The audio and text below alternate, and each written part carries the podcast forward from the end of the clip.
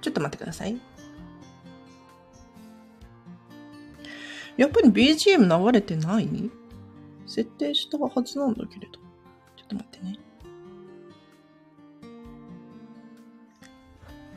はい。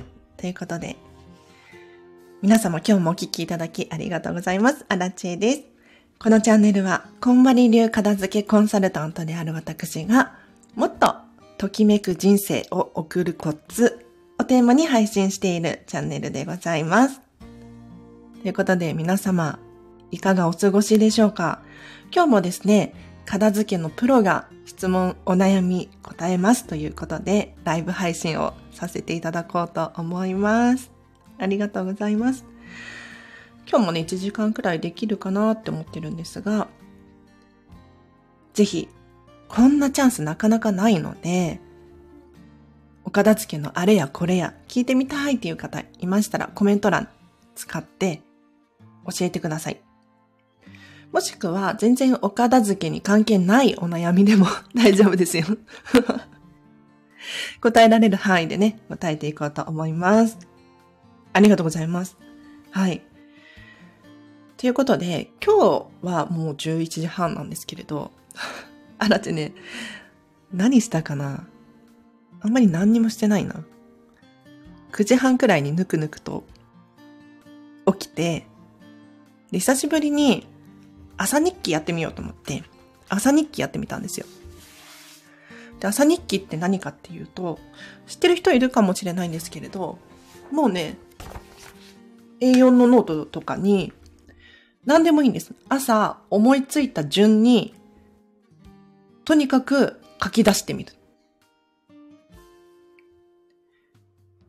もう何でもいいんですよ。本当に。あ、今日あれやんなきゃこれやんなきゃって思い浮かんだら、それを書くし、もしくはもう今日疲れた、まだ眠たいって思ったらそれを書くし、何でもよくって、ただ A4 の紙を全部埋める。もしくは3枚くらい書く。みたいなつもりで書くんですよね。そうすると何がいいかっていうと、頭がすっきりします。整理整頓されます。で、やることリストっていうのも、この朝日記の中からなんか出てきて、すごくいいんですよね。で、これ私、オリラジの中田あっちゃんが結構前に、朝日記いいよ、みたいなことを言っていて、真似したんですけれど、最近やってなくて。いや、結局で A41 枚余裕でしょって思うかもしれないんですけれど、埋まらないのよ。今日もね、A4 の紙を用意して書いてはいたんだけれど、3、3分の2くらいかな。もう書くことない。最後、最後の文章、もうこれ以上書くことがない。書くことないみたいな 書いてある。ね。まあいいでしょう。で、その中で、朝日記やっていて、ディズニーいつ行くっていう疑問が湧いてきたので、もうね、アラチェ、朝の時点で、朝じゃないかもうお昼10時半過ぎ、ディズニーの予約サイトに飛んで、ディズニーシーのホテルミラコスタの中にね、オチェアノっていうレストランがあるんですけれど、そこの予約を取りました。はい。本当は朝食が良かったけれど、なんか朝食は多分ギリギリまで、そのホテルの利用者の方が優先なので、割と空きが出てこないんですよね。なので、まあ前日くらいにキャンセルが出てないかなとかっていうのを調べて、ディナーの予約なんですけれど、朝食に変更できたらいいな、なんて思っております。で、今日喋りたかったのこの話じゃないの。あの、先に予定を入れちゃうっていうのがすごくいいよっていう話をしたかったんですよ。要するに、今日ね、朝、ディズニーいつ行くかまだ決めてなかったなっていうのを朝日記書いていて、思い浮かんだんですね。あらち勝手に喋っちゃってますけれど、質問等あればぜひコメント欄でコメントください。で、先に予定に入れなきゃいけないな。はっとしましたね。すっかり忘れちゃってたんですよ。空いた時間にディズニーを入れようっていつも思っちゃうんですよね。この日休みだからディズニー行けるかな。そうじゃないんですよ。もう先に、もうこの日ディズニー行くから休みを取ろう。って決めちゃう。もちろんね、あの固定給の人、私はあの固定給じゃないので、ふらふらしてるんですけれど、平日が仕事で土日が休みって決まってる。もしくは、えっ、と、毎週水曜日が休みって決まってるっていう方いらっしゃいましたら、じゃあその水曜日に先に予定を入れちゃう。そうすると、何がいいかというと、ついね、私たちって、休みの日になると、もう、アラチもよくやっちゃって大反省なんですけれど、まあ、お昼まで寝てるのよ。お昼まで寝てるし、あと仕事の疲れかわからないけれど、なんかやる気が起こらない。もうだらだら過ごしちゃう。で、テレビ見たり、あ、テレビうちはないけれど、YouTube 見たり、映画見たり、なんか結局何にもできなかったなって思うことがありません？そうなんですよ。まあ、アラチもやりがちなんですけれど、これを防ぐために、防ぐためにも先に予定を入れてしまうっていうのがおすすめで、これ何だったかな？えっ、ー、とね、確かに、そのダラダラ過ごすっていうのも大切かもしれないんですけれど、休みの日こそ何時にどこどこに行くっていう予定を先に入れると、休みの日も元気に動ける。っていうのをね、誰かが話してたんだよな。なんだっけな。何で見たんだっけ忘れちゃったけれど。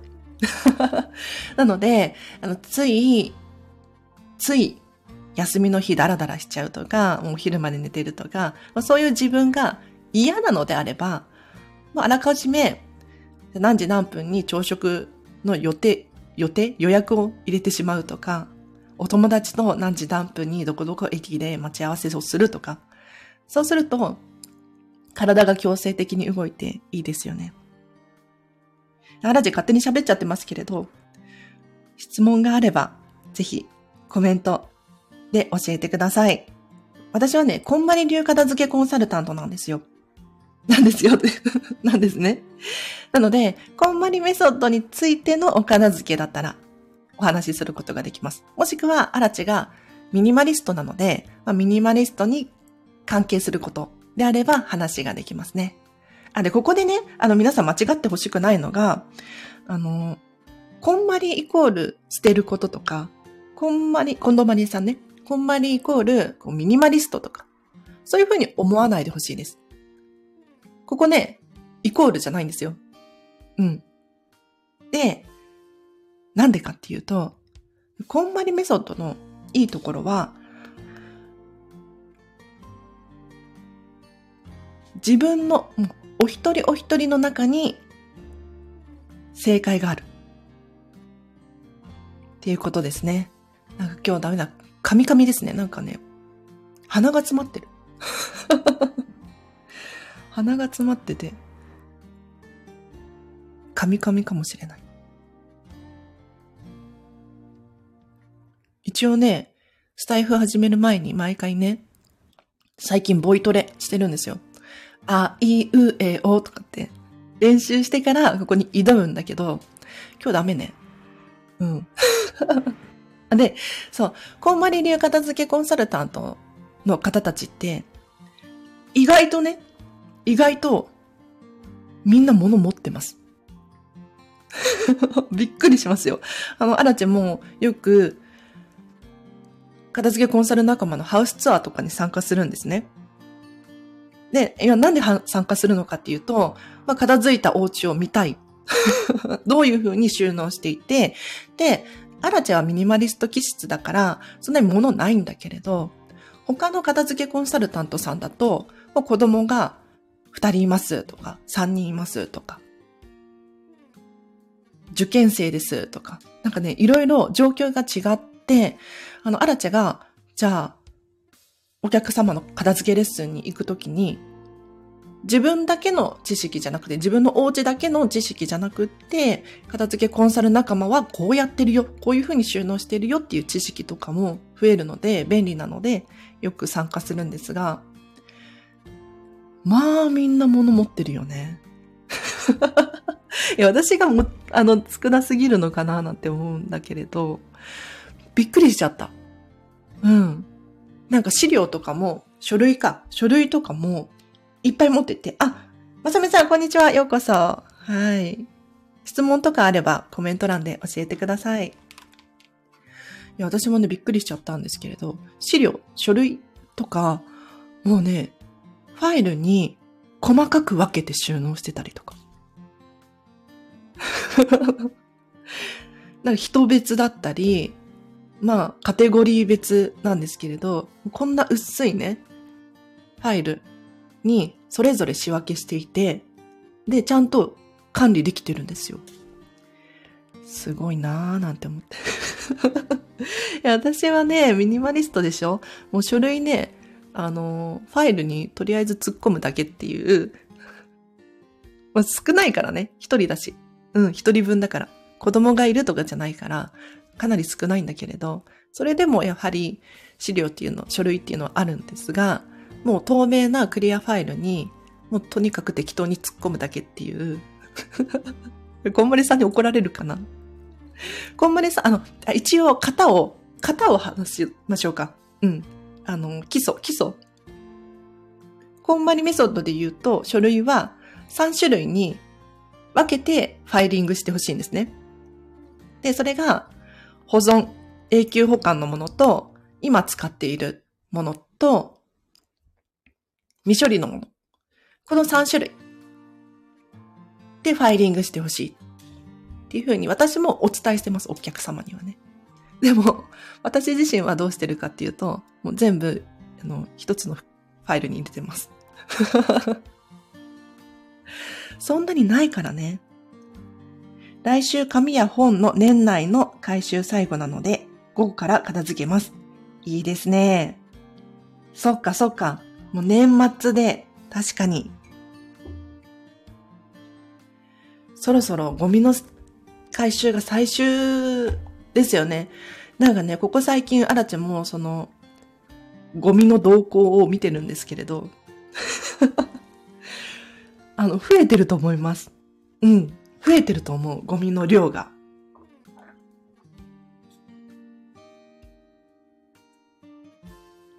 いつもよりね。気のせいかもしれないけれど、粗大ゴミを出す人が増えているような気がするし、ゴミの物量燃えるゴミだったりとかもなんとなく、なんとなく増えてるような気がする。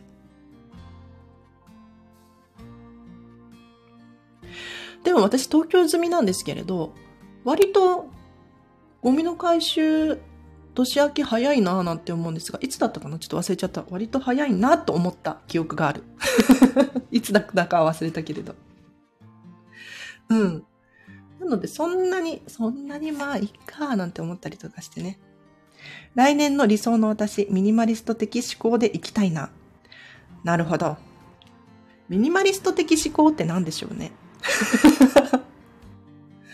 私はどうなんだろうアラチはどうなんだろうミニマリスト思考なのかな物はミニマリストですけどね。はい。今日もね、1時間くらい、あと45分くらい喋っていこうかななんて思ってるので、もしコメントで質問とかしたいよっていう方いらっしゃいましたらお待ちしております。まあ、なければないでね、アラチェが喋り続けるっていう だけなんですけれど。思考も整理したいのです。なるほど。なるほどね。確かに。あれやこれやと考えちゃいますもんね。うん。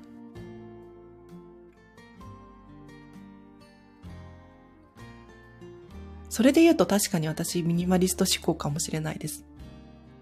なんか、もうね、悩んでもしょうがないしとか、あとは、今を生きようっていうのを常に考えてますね。今、なんかね、人って結局、何について悩んでるかっていうと、あ、これメモしてくださいね。何について悩んでるのかというと、過去と未来について悩んでるんですよ。うん。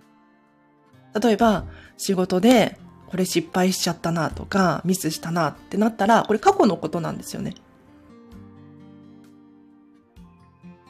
もしくは未来のことあれやらなきゃいけないかもしれないとか、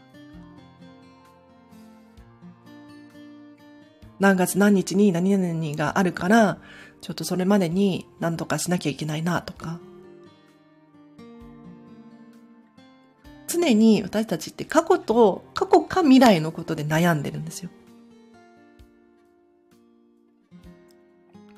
でも、よく考えてほしいんですけれど、今を生きてるんです。私たちは。で、子供たちを見てほしいんですけど、基本的に子供たちって、今なんですよね。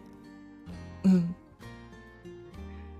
あんまり過去のことについて悩んだりとか、未来について悩んだりとか、まあするけど、するけどそんなにしてないよね。大人みたいに。なので、ああいう、なんて言うんだろう、子供たちみたいな気持ちでいると割と楽に生きられるんじゃないかなって。まあ、とはいえ、アラチェもそんなね、ゼロではないですよ。未来について悩んだりしますよ。うん。でも確かに、その、今についての悩みってあんまりなくないですか？例えばなんだろう。お腹すいたなとか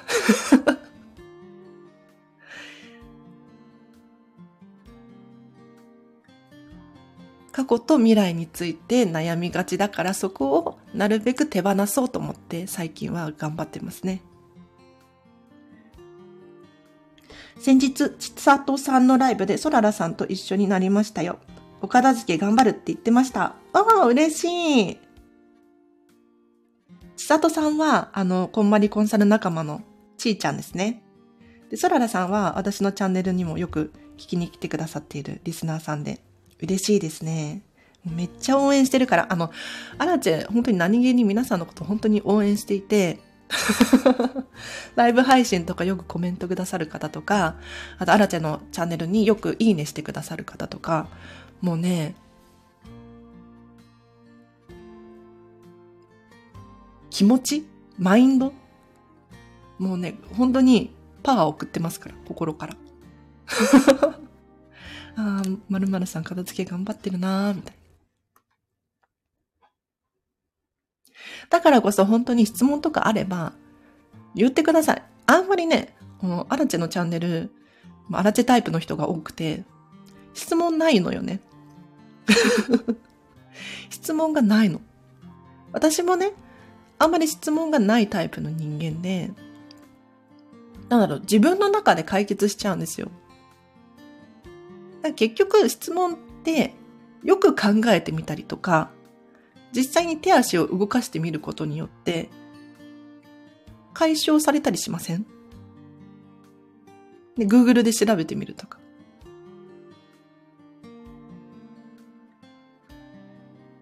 だから、あんまり質問がなかったりするんだけれど、でも、とはいえ、あったりとかもするから、そんな時はね、モラチェとか、ちーちゃん、ちさとさんとか頼っていただけるといいかなって思いますよ。夫の片付けの悩みは時間が作れないそうです。あら、まさみさん。それはいけませんね。いけませんね。あの、時間が作れないっていうのは、本当に作れない人いるかもしれないけれど、ほとんどの場合はそんなこと言っていいかな？言い訳です。はい。時間、あのね、時間っていうのはね、今私時間の本読んでるんですけど、限りある時間の使い方っていう本。まだね、70ページくらいしか読んでなくて、なんかオリラジの中田あっちゃんが動画、YouTube で配信していたから、この本について。それ見て、もうもう満足してるんだけど満足してるんだけど、この限りない、限りある時間の使い方っていう、オリバー・バークマンさんの本なんですけど、この本の中にね、書いてあるのは、結局、いくら効率よく時間、タイムマネジメントして、時間を増やしたとしても、結局私たちって次から次にやることっていうのはやってくるんですよ。わかりますよね？お子様だっていたら、そのパパ、ママって絶対になるわけじゃないですか。で、他にも掃除しなきゃ、片付けしなきゃ。これもやることリストなんですよ。いつか読もうと思ってる本とか、ちょダイエットしたいなと思ってるとか、なんか、あれやこれやで、私たちって時間がいっぱいいっぱいになっちゃってるんですよね。で、そこでいくら時間を作ろうとしても、結局やることリストを消費してるだけで、本当にやりたいこと、趣味のこととか、自分をリラックスさせてあげる時間とか、これは後回しになっちゃうんですよ。永遠にその時間はやってこない。あ、あっちゃんの動画見てみて。本当にね、わかりやすいから。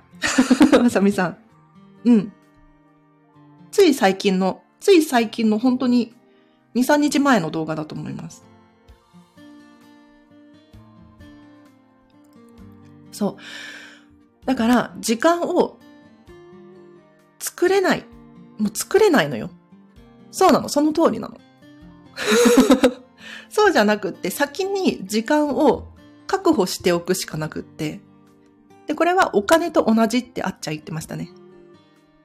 お金も同じで、なんかね、ないのよ、お金が。気がついたら、ないの、お金は。で、あれもやりたい、これもやりたい、なんだけれど、そのためのお金はなくって。で、なんでないのかっていうと、それこそやるコストリストじゃないけれど、生活するために必要なお金だったりとか、もうこういうところに回してるとついついなくなっちゃうのよね。そうじゃなくて最初に確保しておくんだって。お金も。もう収入が入ってきたら、その時点で10%とか、もうあらかじめ抜いちゃう。そうすると、もう自然と9割、90%のお金、収入の中でやりくりしようっていう頭になって、お金が確保できる。だから時間も同じで、あらかじめ時間を確保しておく。だから有給とか取ってね、お片付けの日って決めちゃう。そうでもしないとお片付けできないですよ。本当に。でも、皆さんご存知だと思いますが、もうお片付けによるメリットって本当に大きいので、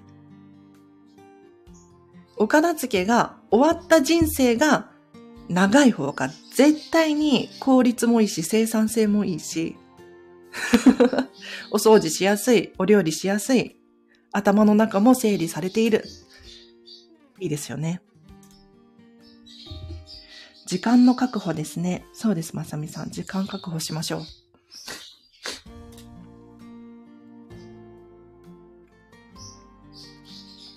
今日鼻が詰まってて、今日っていうかもう最近ずっと鼻詰まってるんですけど、ここ2年くらい調子良かったんですけどね。あの、もともと私アレルギー体質でいや、どれくらいアレルギー体質かって言われると、もうね、生まれてすぐに肺炎になるみたいな。そういう感じ。肺炎になる。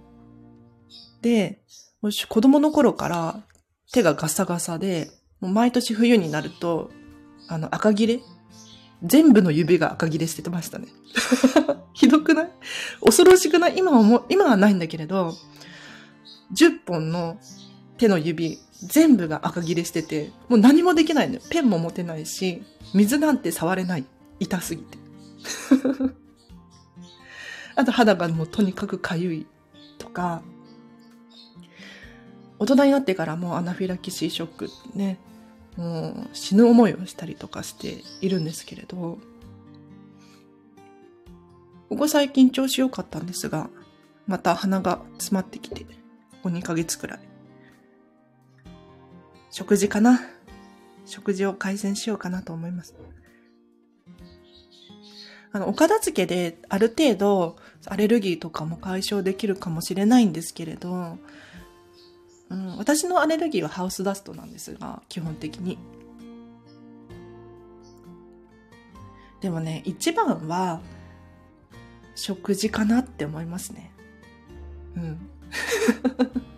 掃除しやすい環境を作ったりとか、ほこりが立ちにくい状態にしておく。要するにお洋服を減らすとか。ですね。これはすごく大切だとは思うんですけれど、根本的にじゃあなんでその免疫力が低いのかっていうところを紐解いていくと、食事だったりとかに当たりますね。アーカイブ聞きます。またねあ、またねまさみさんありがとう。そう。アラチェもともとアレルギー体質で、そうそう。肌荒れは最近はないです。肌荒れはないんだけれど、鼻詰まりだけかな。うん。あとちょっと耳がかゆいっていうこともありますね。で、私ね、この鼻詰まりが治ったのはコロナ以降なんですよ。で、また最近復活しちゃったんですけれど、ここ2年だけ、もう人生のうちの2年だけ鼻が 通ってた時期がある。そう。いや、何をしたかっていうと、あの、食事を徹底的に見直したっていう2年だったなって思いますね。3年？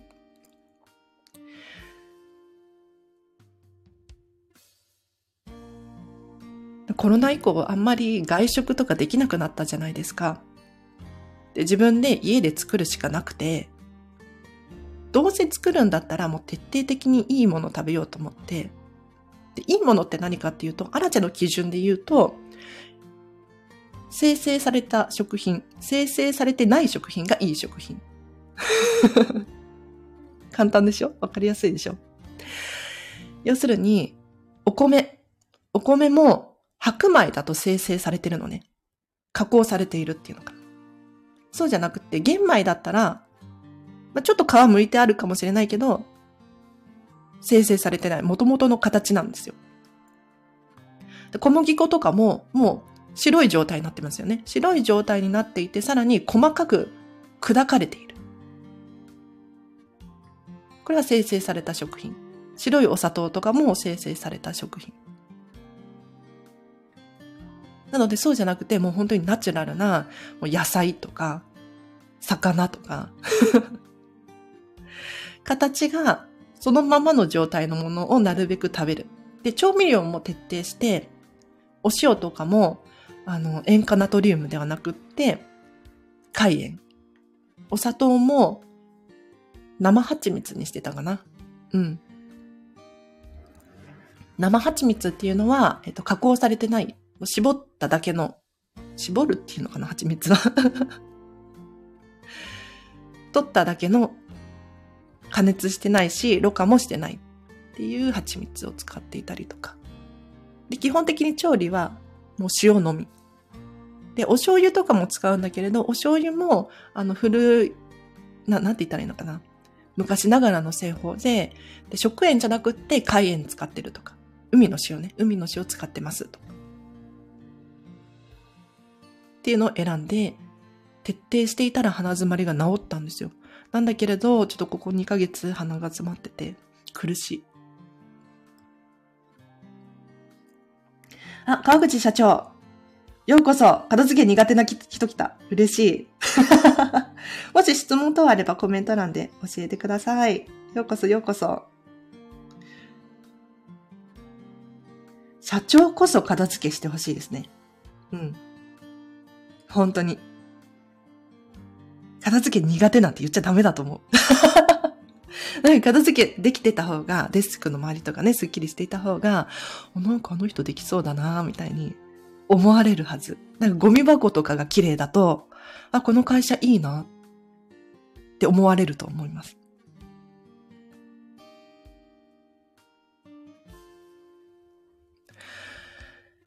で、小丸さんも、本の中でね、なんか書かれてたんですけれど、かつて営業やってたんですよ、こんまりさん。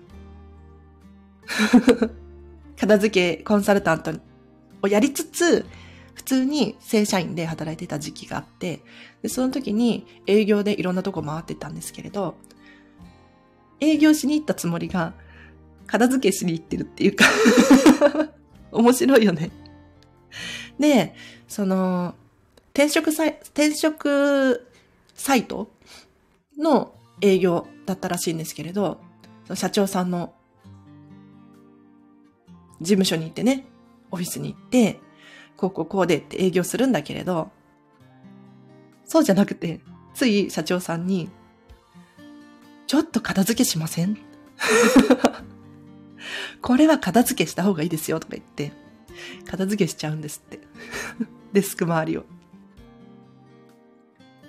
そうすると、何が起こるかというと、探し物が減る。探し物が減るし、やることリストっていうのがちゃんと明確になる。今日はこれこれをやろうっていうのが分かりやすくなる。で、何にがどこにあるか分かってるから、こう秘書さんだったりとか、あれどこって。ね、よくお家でもありますよね。ママあれどこだっけそういうのがなくなるんですって。なので、もう社長さんこそお片付けしてほしいな。今日はあと30分くらいライブ配信しようと思ってますが、ぜひコメントで教えてください。なければないでね、あらちゃん勝手に喋っちゃいますけれど。だいぶ鼻声だよね。だいぶ、今日ひどいな。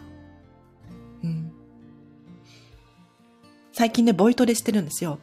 で、ボイトレしてるのに鼻声じゃね、何にも説得力ないかもしれないんですけれど。あ、まこさん、こんにちは。ようこそ。で、あの、ボイトレ。皆さん、声ちゃんと出てますか？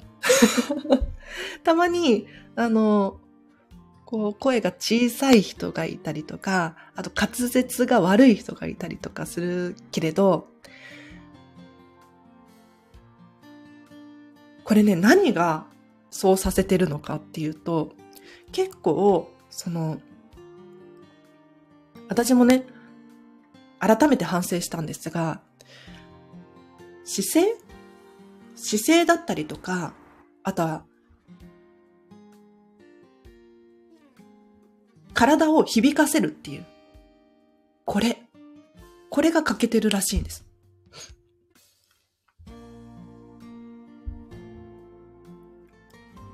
というのも、声ってこう声帯があるじゃないですか。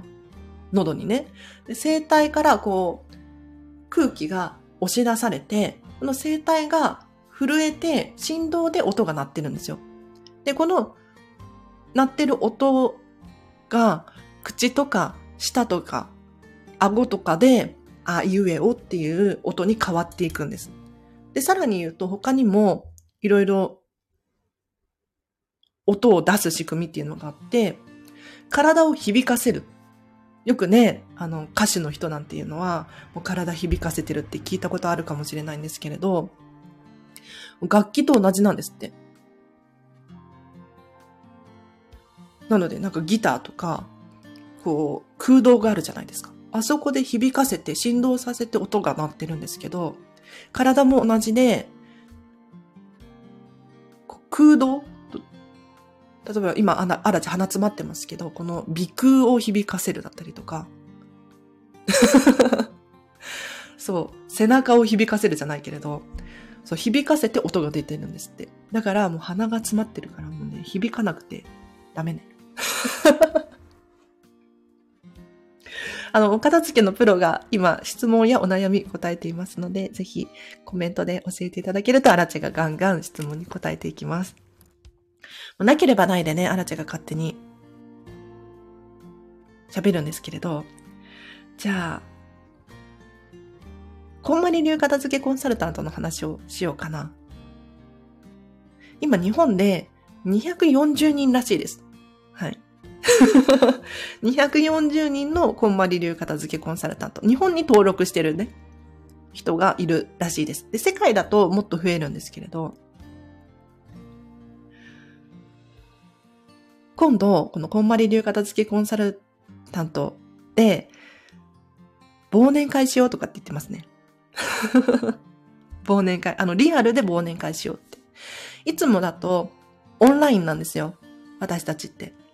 もう Zoomで話したりとか、勉強したりとか、何でも Zoomですね。なんだけれど、もうせっかくだからもう、忘年会しようよって話をしていて、今度やるみたいですよ。やるみたいですよって私も参加するんですけれど、楽しみですね。結構集まるんじゃない？なんか、30人くらい集まるとかっていうのは聞いてますけど、どうなんだろう？実際は。30人、240人中30人。で、この240人って、あの、日本全国、北海道から沖縄までいるし、あと海外の人もいるんですよ。外国に住んでて、日本のこんまり流片付けコンサルタントの資格を持ってるっていう人も含めるから、あまあ、物理的に来れない人もいたりとかして、いろんな人に声かけてるみたいなんですけれど、うん。楽しみですね。結構ね、いろんなところから来るみたいですよ。北海道から来ますとか、忘年会のために。すごくない？すごいよね。あの、こんまり流片付けコンサルタント、皆さんびっくりすると思う。本当に。フットワーク軽すぎる。ときめきに貪欲で、これは楽しいでしょ。これは絶対にときめくって思ったら、すぐ行動するんですよ。だから、これ言っちゃって大丈夫かな？言っちゃって大丈夫だと思うけれど、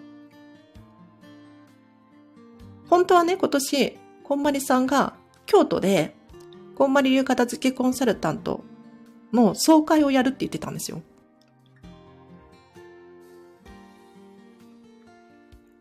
毎年、こんまり流片付けコンサルタントって、1年に1回総会があって、で、コロナ以降はオンラインで開催してたんですよね。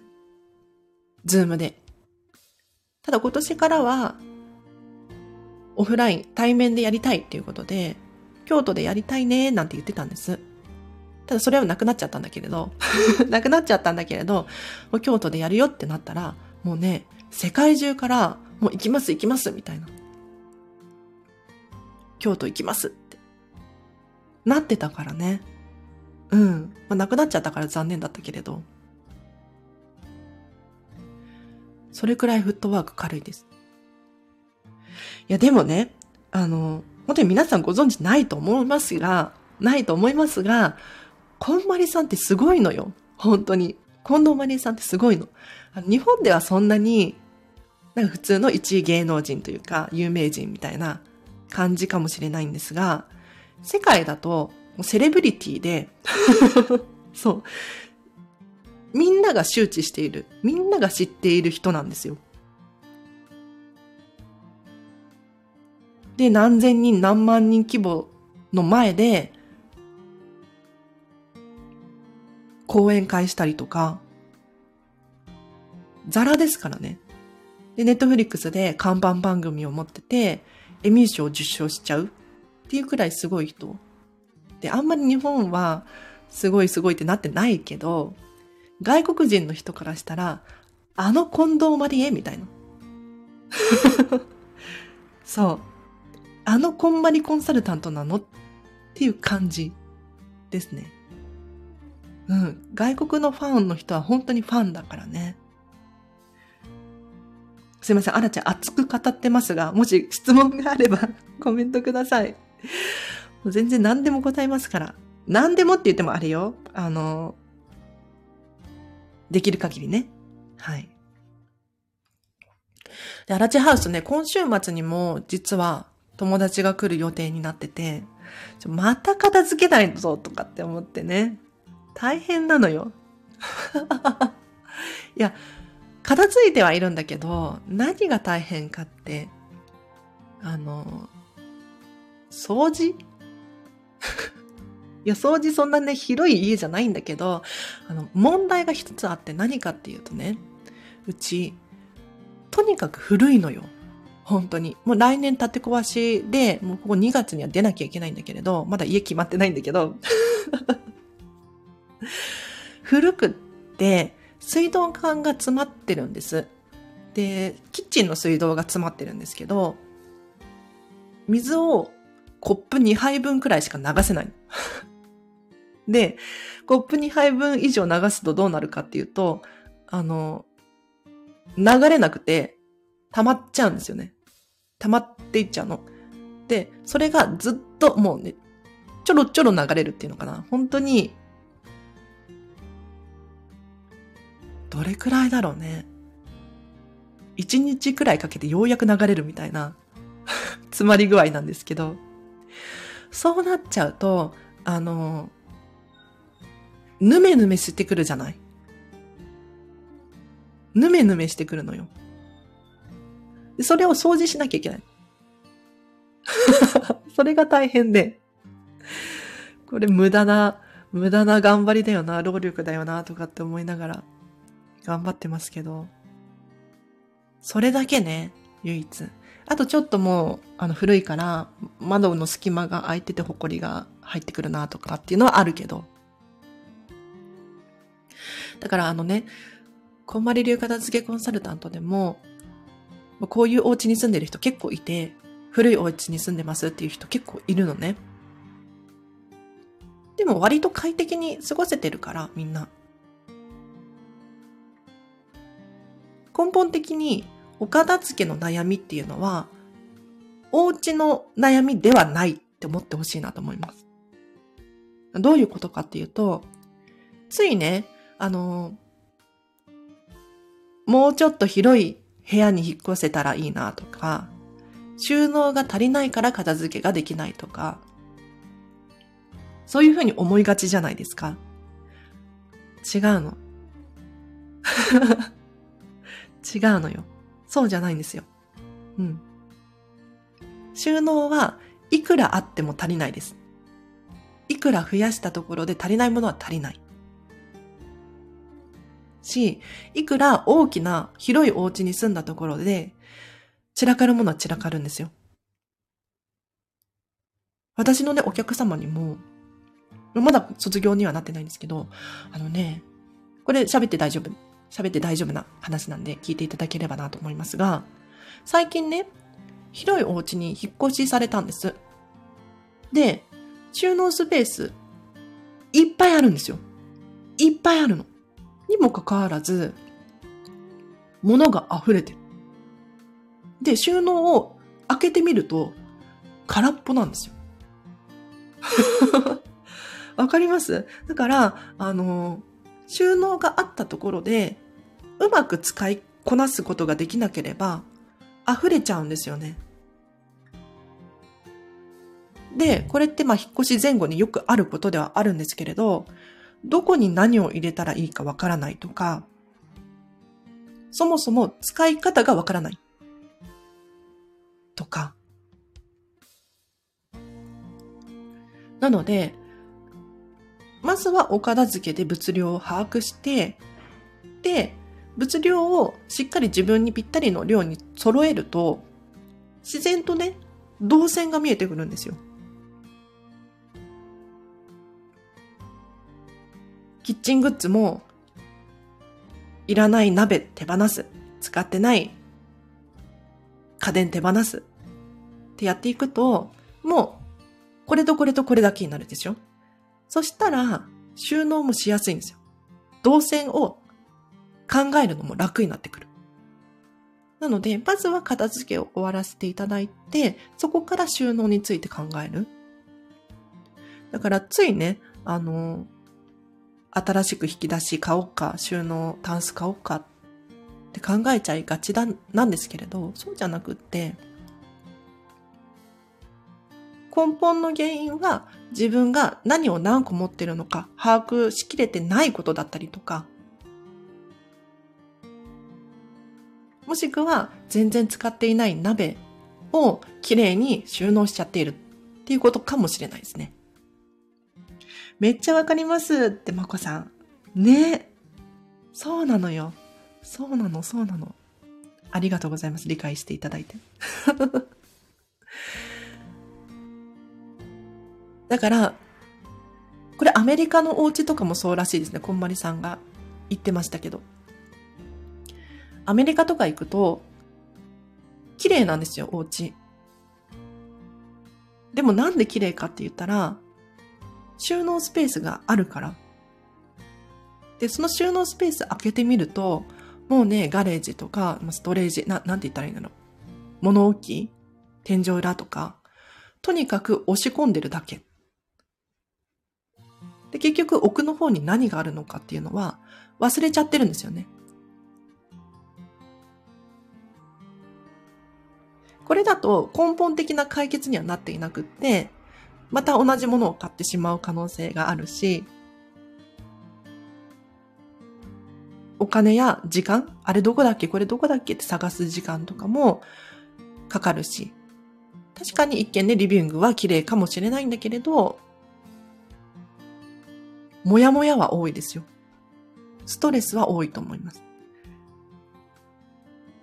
だから日本の狭いお家、広いお家に住んでる方もいらっしゃるかもしれないんですけれど、東京とかに住んでるともう本当に狭いですよね。狭いお家に住んでる方と、アメリカでドンドンって大きなお部屋、お家に住んでる方と、実は、実はお片付けに関して言うと、悩みは同じだってこんまりさん言ってましたね。面白いですよね。そう考えると。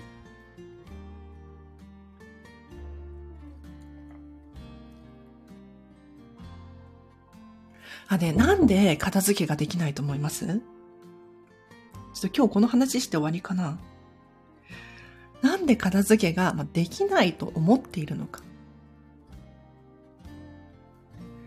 あの、お片付けって一見ね、こう捨てられないからとか、なんだろう、苦手だからとか、そういうふうに思いがちじゃないですか。でも、あの、なんで捨てれないのかって言ったら、一つ一つのものに対して、基本的に物語があるんですよ。必ずストーリーがある。でそれが手放せない。これが原因です。もう何でもそう。何でもそうなんだけれど、絶対にどのもの一つとっても何かしら物語があって、じゃあボールペン、なんとなくのボールペンがあるとして、黒のボールペンが手元にあります。じゃあこれどこで買ったやつかって言ったら、じゃあコンビニで、近くのコンビニでなんとなく買いました。で、何のために買ったかっていうと、えっと、緊急で必要になったから買いました。で、まだ使えるし、捨てるのはもったいないし、手放せません。で、あの、ストーリーが必ずあるんですよね。で、この物語を思い出してほしいんですよ。あ、そっかそっかと。私は、そう、緊急でボールペンが必要になって、カバンの中にボールペンがなかったから、コンビニで、とりあえず買ったんだ。っていうのを思い出してほしいんですよ。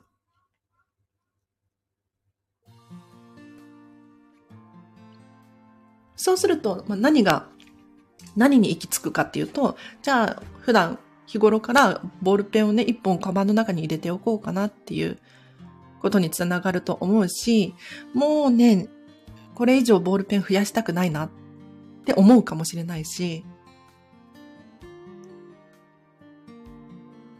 もしくは逆に、あ、ボールペンなくてもコンビニで買えばいいのかって思うかもしれないですね。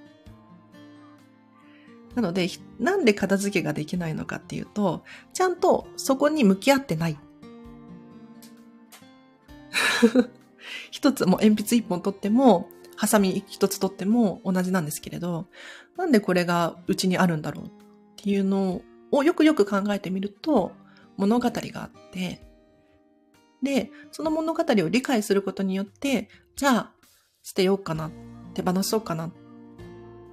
もしくは、次はもう同じ過ちはしないぞっていう注意、きっかけになるかもしれないですね。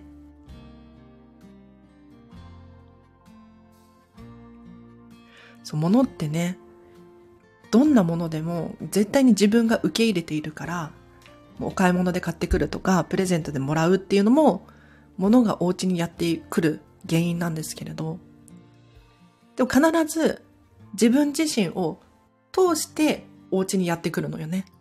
チラシが入ってくるとかちょっと違うかもしれないんですけれど、でもチラシも受け入れちゃってるんですよ。チラシお断りとかってね、よく書いてありますけれど、あれ意外と効果あるらしいですよ。うん。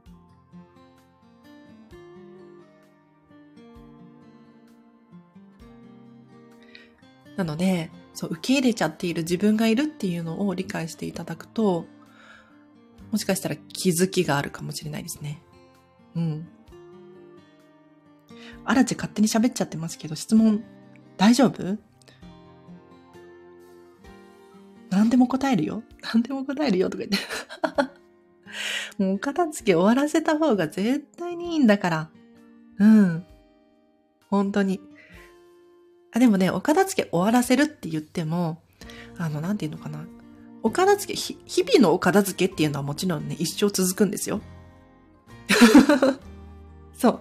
だって食器出したら洗って戻さなきゃいけないでしょこういう日々のお片付けっていうのは必ずずっと付きまといます。付きまとう。付き回る。ん？だ って日本語がわからない ずっと続くんですよ。そうじゃなくって、そうじゃなくって、あ、お片付けが終わったってどういう現象かっていうと、まあ、こんまりメソッド的に言うと、すべての持ち物、すべての持ち物に、住所がある状態。これがお片付けが終わったっていうことですね。なので、住所がない。住所不明無職って呼んでますけど、住所不明無職の者たちがある状態はまだ片付けが終わってないんですよ。だからちゃんと帰る場所があって、ここに置くって決まっていて、ちゃんと自分が何であるかっていうのを理解している。これがお片付けが終わったっていう定義です。こんまりメソッドで言うとそれが定義です。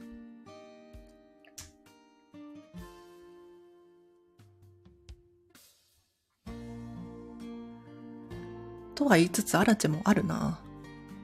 住所不明の子たち。ダメね。ダメね。えっ、とね、何かな？今で困ってるのは、まあ、大した悩みじゃないんですけど、石鹸？石鹸、あの、そろそろ石鹸がなくなりそうだったから、新しく買ったんですよ。ただ、この新しく買った石鹸を収納する場所がなくて 早く、あの、古い石鹸なくならないかなっていう順番待ち状態。これどこにストックしとけばいいんだろうっていう。なんか、うん。別にどこでもいいんだけど、とりあえず玄関に置いてある 玄関に置いてある。いい匂いがするんですよ。いい匂いがするから、まあここでいっかとかって思って 石鹸ね、玄関に置いちゃってるね。あとなんだろうな、住所不明の子。いるんだよね。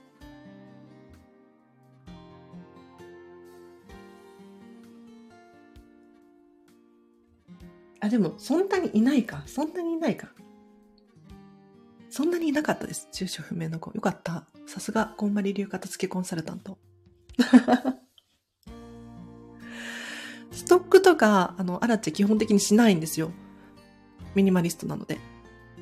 なんかストックがあると、なんか余計に考え事が増えません？わかるかなこの気持ち。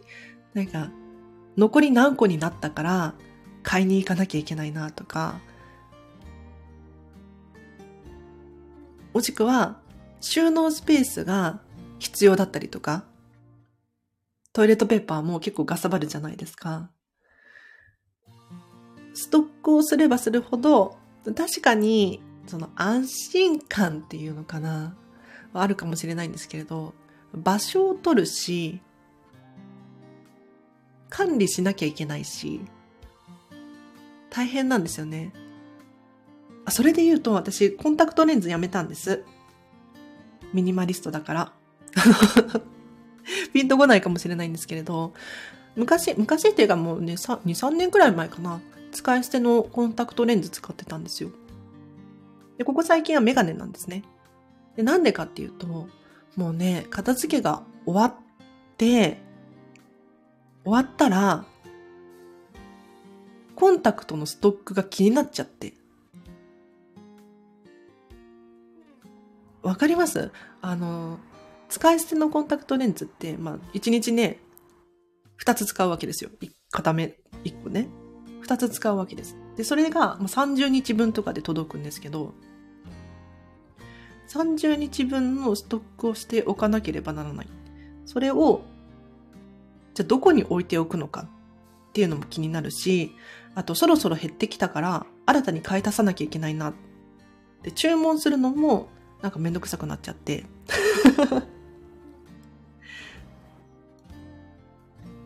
コンタクトやめたんです。そしたら何がいいかっていうと、もう本当に楽ね。楽。時間とお金が増えるんです。これわかりますよね？だってコンタクト買わないから、メガネで過ごしてる。メガネの方がコスパいいんですよ。どう考えても。で、なんで時間が増えるのかっていうと、まあ、コンタクトをつけたり外したりっていう時間もそうなんだけれど、一番は、買う手間ですね。買う手間。アラチェの場合、オンラインでポチポチってコンタクトレンズ買ってましたけれど、結局、もう何百種類もある中から選ばなきゃいけないんですよ。で、毎回同じの買えばいいって思うかもしれないんですが、そういうわけにもいかなかったりとか、なんか売り切れてるとか、あと、なんだ、まあ、定期便にしておくっていうのも一つの手だとは思うんですけれど、なんかね、ちょこちょこ、やっぱりこっちの方がいいんじゃないか、新しいやつ出たなとか、悩んじゃうんですよね。もう、この時間無駄でしょとかって思って そう、コンタクトレンズをやめたら、お金も時間も増える。で、その分ディズニーに行けるわけですよ。別にディズニーじゃなくてもいいんだけれど。その分、何かね、他のことに時間とお金を使うことができるっていうのがね、すごくこう心地がよくって、とにかくストックは減らしてますね。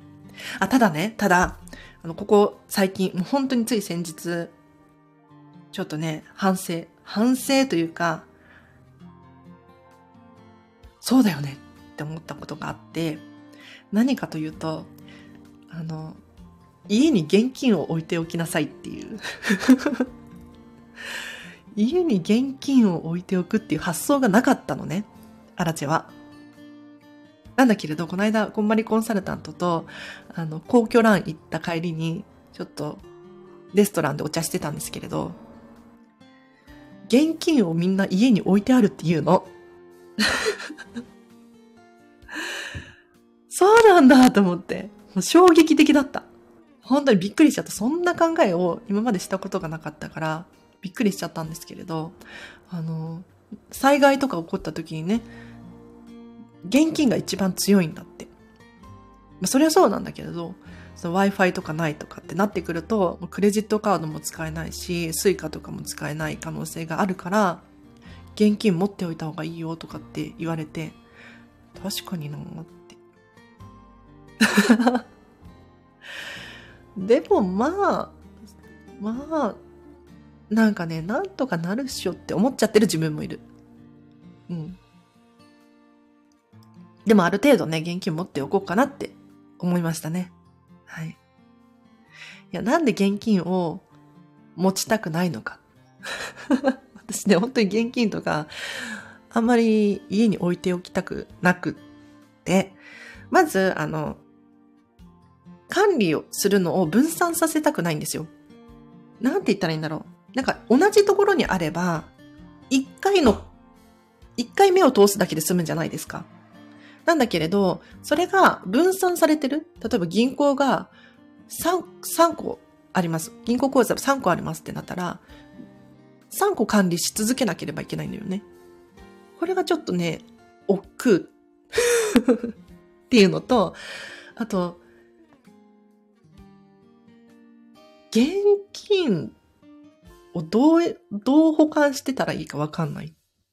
お家に。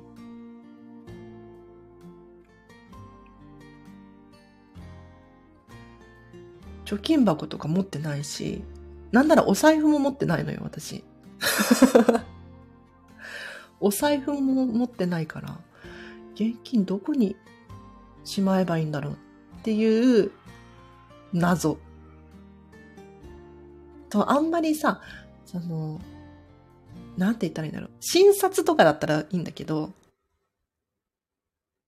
ぐしゃってなってるものを置いておきたくない。ひどいよね。ひどいよね。そう。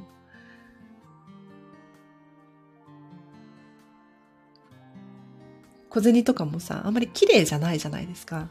綺麗なもんじゃないですよね。その、本当に出来たてとかだったら、キラッキラしてるやつだったらいいかもしれないんだけれど、いろんな人の手を回っているものだから、そんなに綺麗なわけじゃないじゃないですか。そういうのを家に置いておきたくない。ひどいでしょ？まあでもちょっとね、おろして保管しておこうかなって思います。はい。あ、意外と1時間経った。よかった。では、今日はこの辺りで終わりにしようと思います。鼻が詰まっててすいません。全然、あの、喋ってても喋りにくいし、ちょっと、本当になんとかします。なんとかしますって言ってなんとかなるのかな。なんかね、寒くなってきて急に鼻が詰まり出したんですよ。10月の後半くらいからかな。急に、ね、多分花粉症だとは思うんです。花粉症きっかけで、もしかしたら今はもうなくなったかもしれないんだけれど、免疫が下がった？のかな？で最近でもう本当に食べるものについてはもう大反省していて、大反省って言っても多分皆さんよりは、皆さんよりはとか言って失礼か、あのポテトチップスを食べるとか、フライドポテトを食べるとかそういうことはしないのよ。うん。揚げ物は食べないって決めてて、まあ、食べちゃう時もあるかな。なんか添えられてたら食べちゃうかな。基本的に、その、自分から、自ら頼むっていうことはしないのね。で、野菜をメインにしていて、で、お肉とかお魚も食べるんだけれど、味付けとかも、もう塩だけとか、にしてはいるんだけど、白米とか食べちゃうんだよ。そう。白米とか食べちゃって楽だからね。うん。玄米ってなると自分で炊かなきゃいけなくて、基本的に。そこかもしれないですね。ちょっと、お米注意しよう。ちょっと鼻が詰まってきて聞きづらかったかもしれないんですけれど、ちょっとね、改善しようと思ってはいるので、はい。気をつけます。では、あ、全然違和感なかったです。あ、よかった。もうね、喋りにくいのよ、すごく鼻が詰まってて。うん。なんかね、もうね、下品かなあのね、喉を鼻水が伝ってるのがわかるの。わかるかな？これ、この感覚。多分アレルギー持ってる人は、すごい理解してくれると思うんだけれど、鼻が、あの、鼻水が鼻から出ないで、喉を伝っていっちゃうのよ。